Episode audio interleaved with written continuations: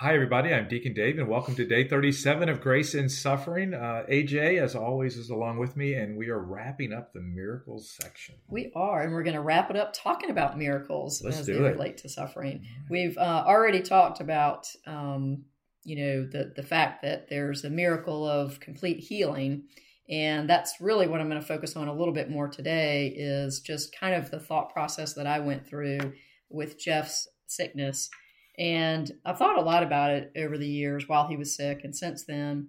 And if I'm being honest, um, I, I find the, the concept of miracles a bit troubling in terms of, you know, once I started going to the support group meeting and I met all these other people who also had ALS, I just had a little bit harder time praying for a miracle, healing miracle for Jeff, because in my head I was like, but there's so many other people who are deserving and you know some maybe even had a closer relationship already with god or some didn't and a healing miracle might have brought them closer and just all these things going through my head.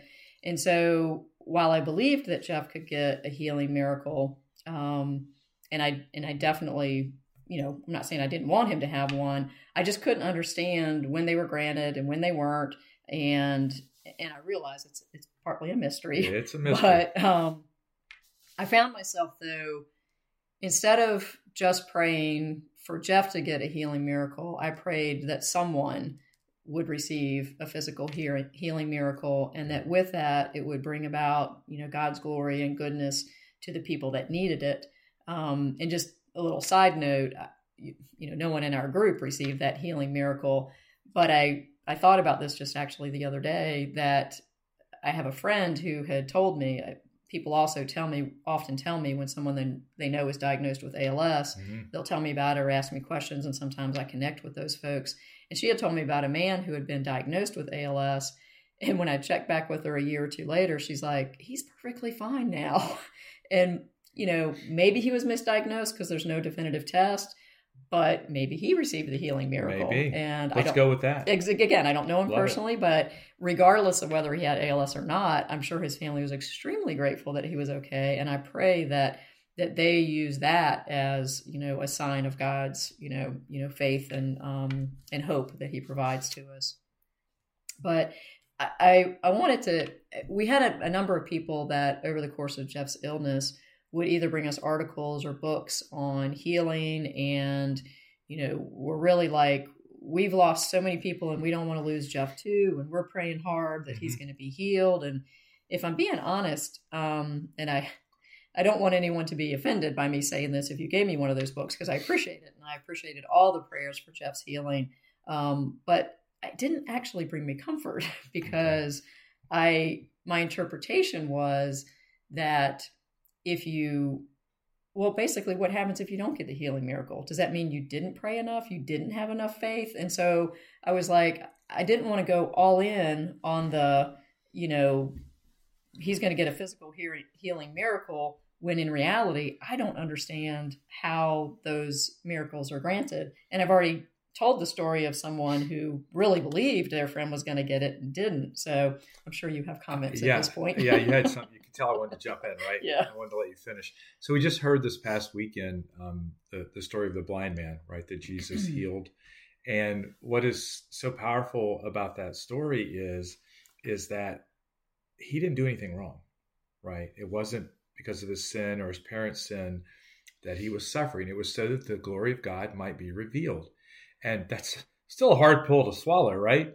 But wow, isn't the glory of God revealed through Jeff and continuing to be revealed through you? And and that was not with any physical healing. It was certainly a so you're jumping ahead to the end of the podcast now yeah Oh, I am. I'm sorry. well, okay. it's just my progression. okay. I'll be know, quiet. Just want to bring up this past week's readings. Okay, go it's ahead. true. It's true Yes. though. Um, and I and because I thought about it a lot and wanted to understand better, the the more that I started thinking about it and looking at the um, the many blessings. So that's kind of the way I started. Is let's look at just the blessings and kind of the beauty that we talked about last time in Jeff having um, you know ALS. And there were just so many areas that um, you know we benefited in ways that we never would have if Mhm. Jeff hadn't have been sick. um, the relationships of people we never would have met had Jeff not been sick. And so many of them now, I, I consider them part of my family. Um, deepened relationships, we've talked about that. Uh, the deepened relationship that Jeff and I developed, the deepened relationship with other family and friends that helped mm-hmm. us out during that time.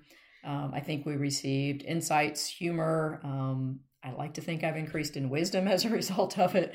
Um, and I think we I think through all of that, we were growing closer to God. And so when I think about, you know, what's really the full answer to the question of when and why miracles are granted, um, if I if I focus on the fact there are many types of miracles, right. and that's where you were going with that. Um, you know, I, will give you one with Jeff. I could give you 20 million examples actually, but when I started looking for the little miracles, I started right. worrying less about understanding when you get right. the big miracle.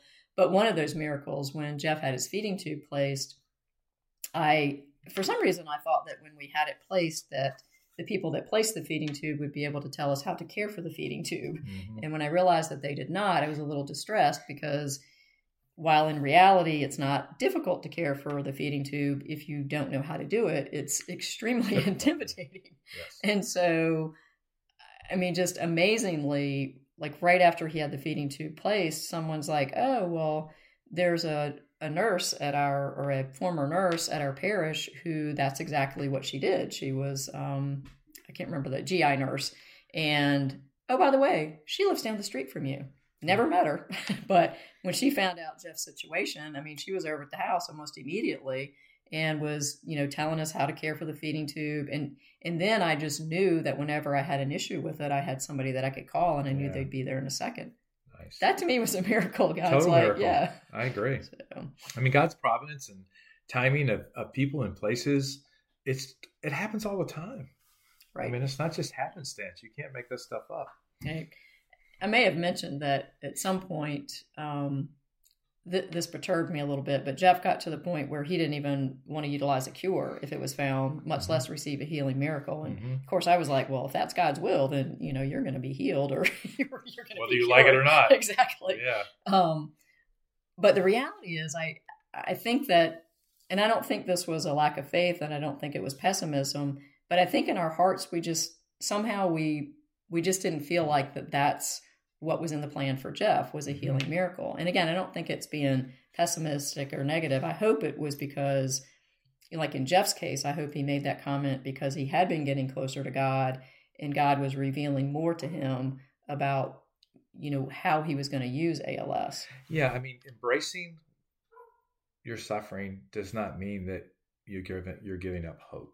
Right. Right. So I think those two can exist in the same place. I mean, certainly you would hope for a miracle, right? We have the ultimate miracle that we've talked about, but it also wasn't like a false hope or you you weren't embracing everything that the Lord wanted to provide inside of that suffering while you were still hopeful of what might happen. Right. And so uh, the more I think about it, um, and the more I'm able to see where there can be blessings in an illness, even a serious illness, um, it's easier for me to see the benefit and even the need for suffering. And you know, we've talked about the pursuit of happiness versus you know joy, mm-hmm. and and I'm still working on this, but I definitely think that that Jeff, well, Jeff used to think of you know this earthly life is kind of a practice ground. Right. It's where we're learning. It's where we're figuring things out. And the fact that he was able to say, okay, even though my time here in this life is probably going to be shorter than what I thought, he was able to experience a peace and a joy that, quite frankly, was beyond my understanding. Mm-hmm. and and I and I really, you know, as I continue to think through this over the years, to me, that was the biggest miracle: the peace mm-hmm. and the joy that he experienced. And, and to your point, that I read a book. Um, it was called Life on Hold. Bill Hill, I think, was the one who said this he said, The greater miracle is that God's grace is sufficient for us to continue on in the face of great difficulties. That's so true. And I think in the women this past weekend, right, you could see a lot of emotional suffering going on that they're trying to arrive at this point, which is not easy to get to, right? Often it right. takes time It requires the intimacy with Jesus that we talked about in the last episode to actually literally realize wait a minute, Jesus is all I need. And that is powerful, but to get there is a journey sometimes. And we actually, I think I actually said that in a retreat yesterday. Yeah, I think so. Or in a mass, but just that, yeah, God is ultimately all that we need. And yeah, because outside of that, AJ, is everything you described about anxiety and anger and disappointment and all of that, which is not healthy for us, especially when we're journeying through suffering. It only just doubles down and makes it worse. Right. I, I finally have kind of gotten to the point where I, I don't. So we talked about being in the present. Mm-hmm. Um, we don't want to dwell on the past and we don't want to worry about the future. Sometimes we need to plan for the future a little bit. But the future that I that I now can think about, and I think I mentioned that Jeff um, asked me one time if I ever thought about the future, and I was like, nope, because I can't think about a future where you're not in it.